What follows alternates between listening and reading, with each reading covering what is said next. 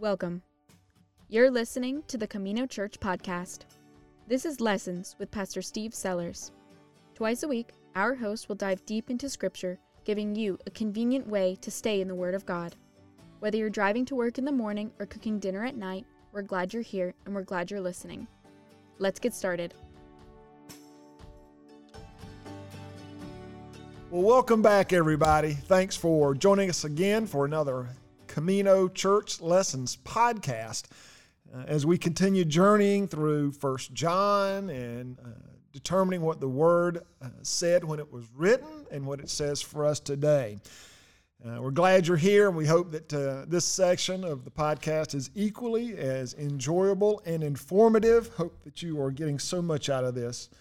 If you're getting half of it, half out of it, how much we're enjoying it, then you're doing extremely well. We're in First John chapter 2. And we left off right at verse 18. We want to pick up there and we're going to finish chapter 2 in this session of the podcast uh, so we can keep moving along. There's some good stuff here, so let's jump right in. If you remember last time, we talked about this idea of the last hour. So let's read verse 18, and we're going to come back right to that point to make sure that we don't lose that concept uh, and the context that it provides for what John is getting ready to say. 1 John chapter 2, starting in verse 18. Children, it is the last hour. As you have heard that Antichrist is coming, so now many Antichrists have come. From this we know that it is the last hour. They went out from us, but they did not belong to us. For if they had belonged to us, they would have remained with us. But by going out, they made it plain that none of them belongs to us. But you have been anointed by the Holy One, and all of you have knowledge. I write to you not because you do not know the truth, but because you know it and you know that no lie comes from the truth. Who is the liar but the one who denies that Jesus is the Christ? This is the Antichrist, the one who denies the Father and the Son. No one who denies the Son has the Father. Everyone who confesses the Son has the Father also. Let what you heard from the beginning abide in you. If what you heard from the beginning abides in you, then you will abide in the Son and in the Father. And this is what he has promised us eternal life. There's a lot going on in here, and we're going to touch on some of it. Uh, we may not get deep on everything, so make sure that, again, you've got a good study Bible and you are using that for your continued studies into the Word. So, John starts out this segment with that, that uh, very um, affectionate reference to the people who are following him with children. Uh, it's a very touching thing. He wants them to know that he cares for them. He's getting ready to admonish them a little bit, but he doesn't want them to think that this is uh, a berating, if you will. Uh, he, this is a loving correction on his part. He says, It is the last hour. And if you remember, we talked about this last hour, the last days, the last times, and we talked about the difference between chronological and theological last hours. Chronologically, when this is written, it is not the last hour. There have been thousands of years that have passed basically since this time. Jesus can come back tomorrow. He can come back in a hundred years. He can come back in another thousand, a million, whatever. But chronologically, it is not the last hour. But theologically, it is, because theologically, everything has been done that God has in His plan until Christ's second coming all the prophecies, all the histories, all the judges, all the kings, even God made manifest in Jesus Christ, uh, who has gone to the cross, who has been crucified, who has risen, and who has conquered death and the grave. All that has happened. There is nothing that is left theologically except for Christ to come back. So that is true that it is the last hour, but it is not a chronological last hour. And that is the context for what he's getting ready to say because he's getting ready to talk about a sign of the last hour.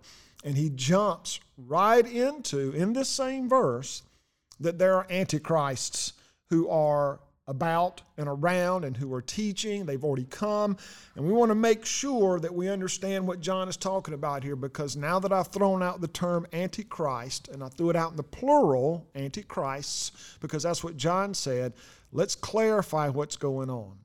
In so much of our end times study, which we would call eschatology, the study of the last days, there it is filled with this concept of an antichrist who will come along and who will oppose all that God has done and who will create evil, more evil, if you will, in the world.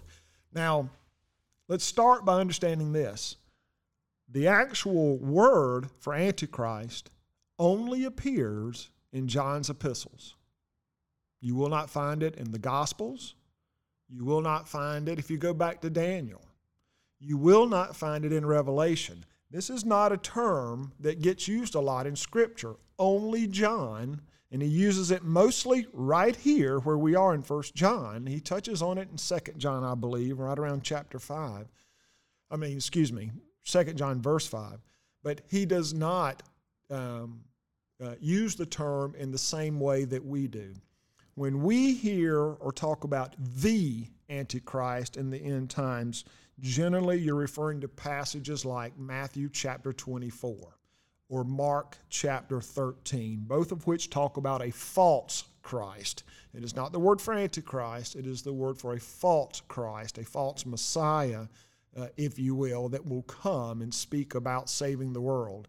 Uh, especially when you get into Mark chapter 13, pay attention to your wording there. Grammar matters in Scripture because people were writing with, with intent and with purpose. And in Matthew chapter 13, uh, I mean, Mark, excuse me, Mark chapter 13, Mark is using uh, grammatically what are known as near and far demonstratives. Now, this is not going to be a lesson in English, but English matters. Uh, and if you are uh, uh, an English teacher or an English student, I hope you appreciate what we're getting ready to talk about real briefly. But in Mark, uh, Jesus has been asked about this, uh, the temple being destroyed, which he has just mentioned uh, by his disciples, and he begins this monologue with them to explain what he's talking about. They are saying, Is this a sign of the end of times? And Jesus talks about the temple coming down. He talks about false teachings. He talks about several things in that Mark 13 chapter. But pay close attention to his words. Near demonstratives are words in English like this and that, um, this and these. This and these show proximity, a closeness. If I want to talk about something I'm holding in my hand, let's say I have a mug in my hand, uh, I would say this mug because it's in my hand. It is close to me. If that mug was across the room and I pointed to it, I would say that mug. The this is a near demonstrative, it is close. The, that is a far demonstrative, it is further away from me. And if you read Mark 13, you'll notice Jesus goes back and forth. So, part of what Jesus is talking about in Mark 13 are things that are near, like the destruction of the temple, which will happen in 70 AD. Some of the things here he is talking about are more end times or eschatologically oriented. They are far demonstrative. So when you read Matthew 24, you read Mark 13, make sure you're parsing those words really well so you know, know what Jesus is actually talking about. Also, in Daniel, uh, we pull a lot of our, our, Antichrist concepts out of Daniel. He does not use that word again, but he uses the word little horn to discuss that final Antichrist. And then Paul in Second Thessalonians uh, also talks about the man of lawlessness. Uh, Second, Thessalonians chapter 2, the man of lawlessness. Again, not the word Antichrist. So, again, I want to make sure that we are all on the same page, that we understand who is being talked about in the passage that we're getting ready to talk about in First John.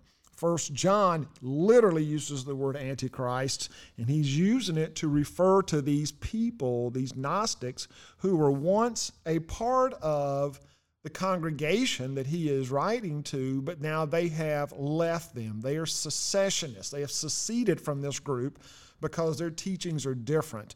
Uh, and if you go back and look at some of the, the ancient writings, one of the writers, Didymus the Blind, who was, who was blind since age four, and he was a theologian at the church of Alexandria, he said this. He said, These things are not said of all, that this Antichrist language, it's not said about everyone who teaches a false doctrine, but only those who join a false sect after they have heard the truth.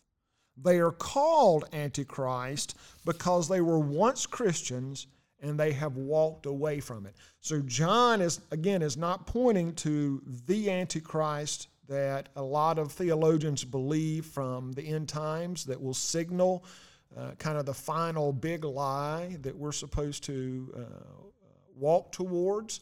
Uh, but John is talking about present prophets, teachers, preachers, leaders who do not teach the truth. And that's who he's talking about in verse 18. And they have already come.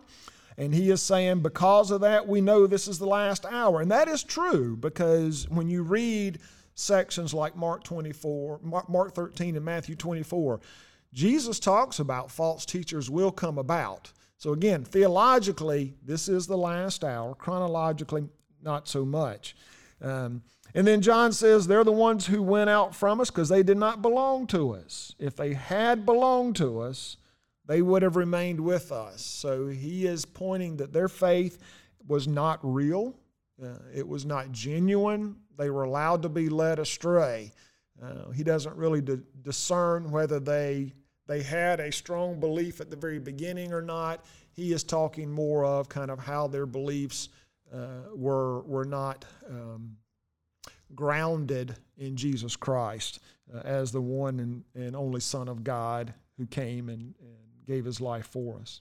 He says in verse 20, you've been anointed by the Holy One. This is an interesting cause and effect statement. And because of that, you have all knowledge. And what he's trying to do is get the people to move away from their dependence on these false teachers and push his, their dependence back on the Holy Spirit because the Holy Spirit is the one, uh, one of the gifts who uh, the Holy Spirit for us, or one of the works of the Holy Spirit for us, is that the Holy Spirit gives us interpretation. Uh, and he says that right there. He says in verse 21, uh, I write to you not because you do not know the truth, but because you do know it. And it's because you have the Holy Spirit. And he'll come back to that again in verse 27. Uh, but that's very important. And, and he's not writing to individuals. So let's don't be confused. He's not saying to each person, individual person, that you have the knowledge. He's talking to them as a community. So when we are studying Scripture, we have access to the Holy Spirit. And That's very important. The Holy Spirit gives us spiritual eyes that we otherwise would not have. I know that when I became a believer, my ability to read and understand Scripture uh, improved greatly. I also know that when I try to describe Scripture to those who are unbelievers, they absolutely do not understand it. They cannot understand it. And it's because they don't have spiritual eyes. The Holy Spirit has to do a work in them before they can see what that scripture really means. That same Holy Spirit, for those of us who are believers, has done that work in every one of us so that we can read and understand scripture. Now, let's don't abuse that privilege, however, by taking scripture, reading it for ourselves, determining how we want to interpret it based on our worldly beliefs or the lifestyles uh, that we prefer but let's look at it in terms of is the Holy Spirit really directing our study and can we balance that against our community? There's something really uh, formative uh, and, and um, insightful about studying in groups and hearing the perspectives of others, especially those who are learned in Scripture. Some Scripture is easy, it's clear as can be. Uh, some scripture is deeper, and the context needs to be understood, the wording needs to be understood. So we have the Holy Spirit. The Holy Spirit interprets for us, but we should not abuse uh, what the Holy Spirit is doing for us.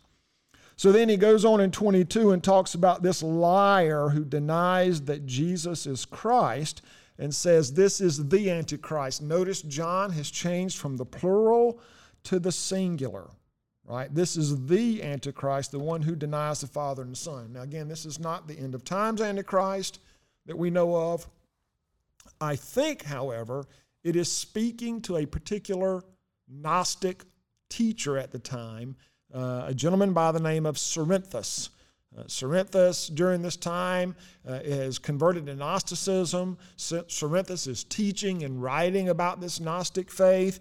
And, and I think John is highlighting Cerinthus because his teachings have impacted John's community, his the believers that follow John. And the, and the reason is that Cerinthus teaches a very specific concept in Gnosticism. Gnosticism, like any denomination, any belief, any faith, any religious community, it, it has variances from person to person about what they actually believe. It's not a single thought. There are different types of Gnostics, just like there were different types of Jewish beliefs in the first century. Not all Jews believe the exact same way.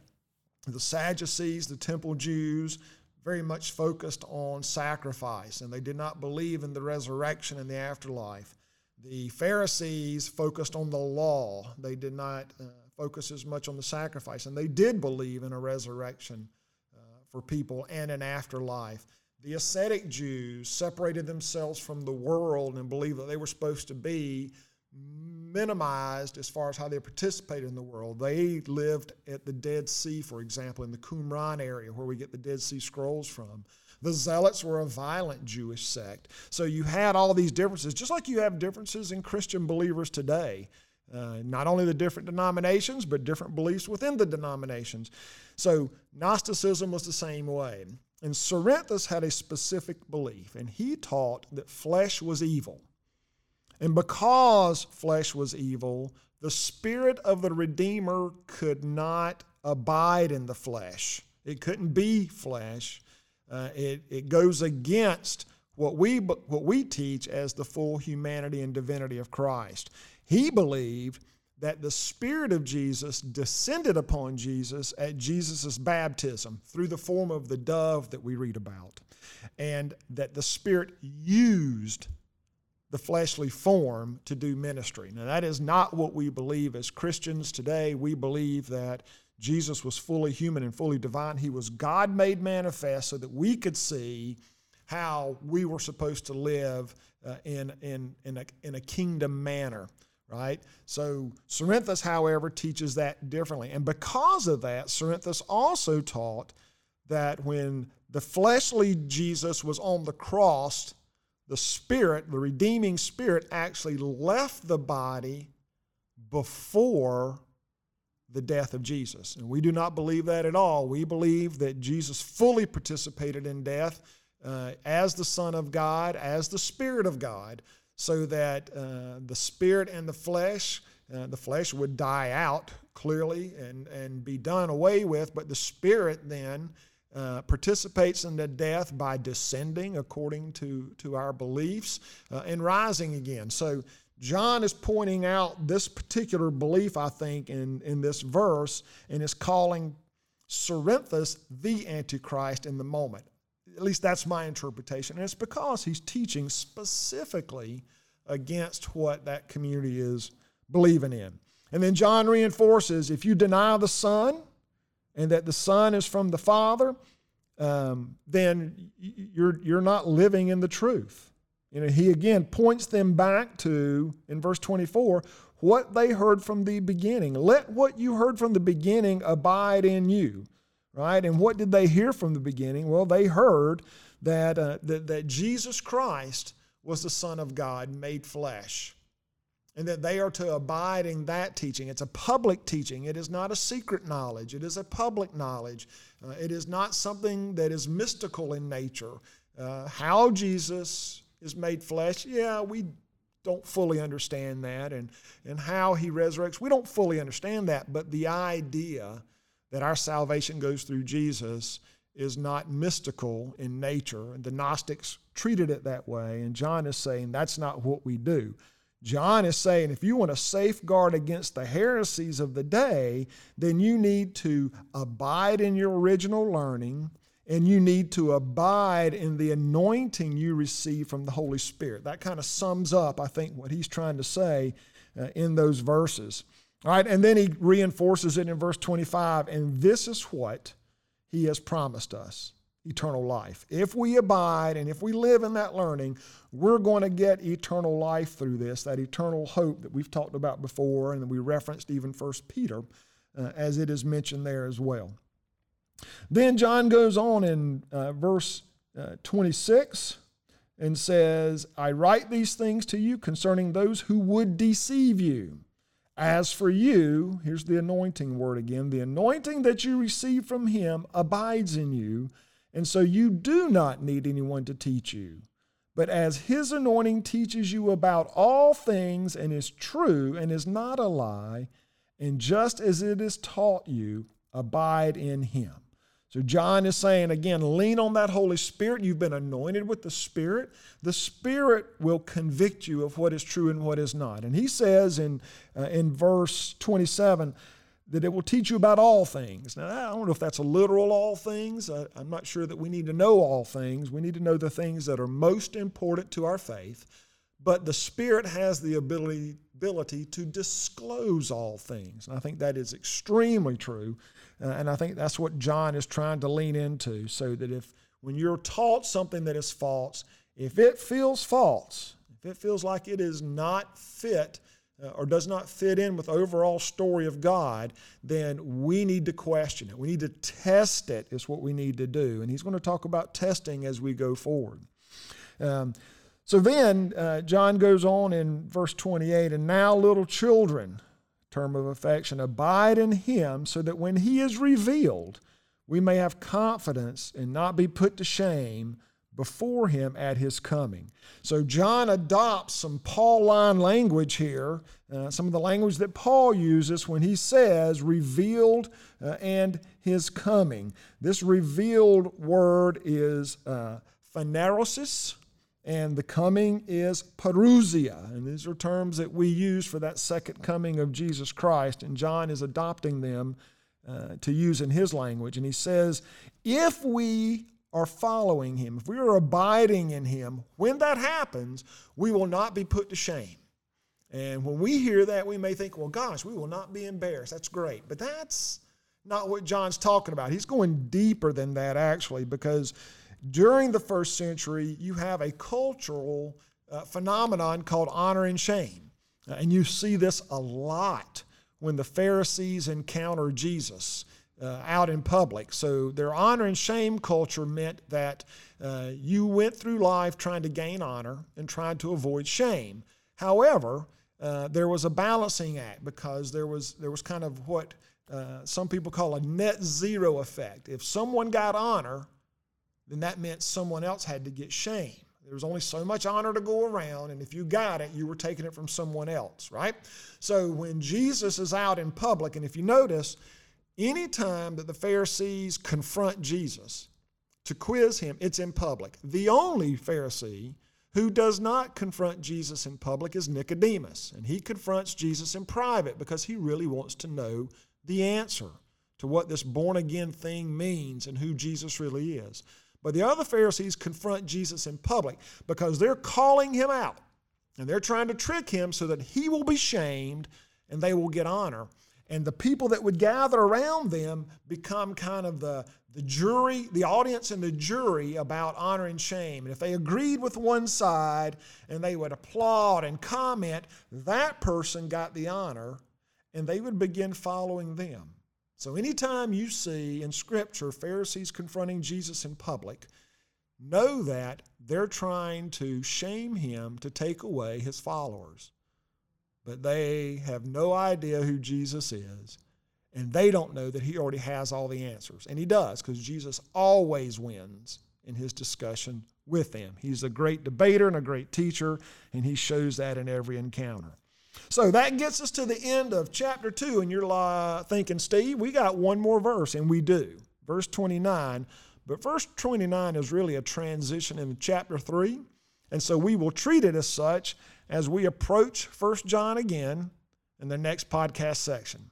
Thanks again. Remember, stay in the Word, keep this journey going, And if you enjoy what you're learning uh, and it's meaningful to you, let other people know about this podcast. We would appreciate it greatly.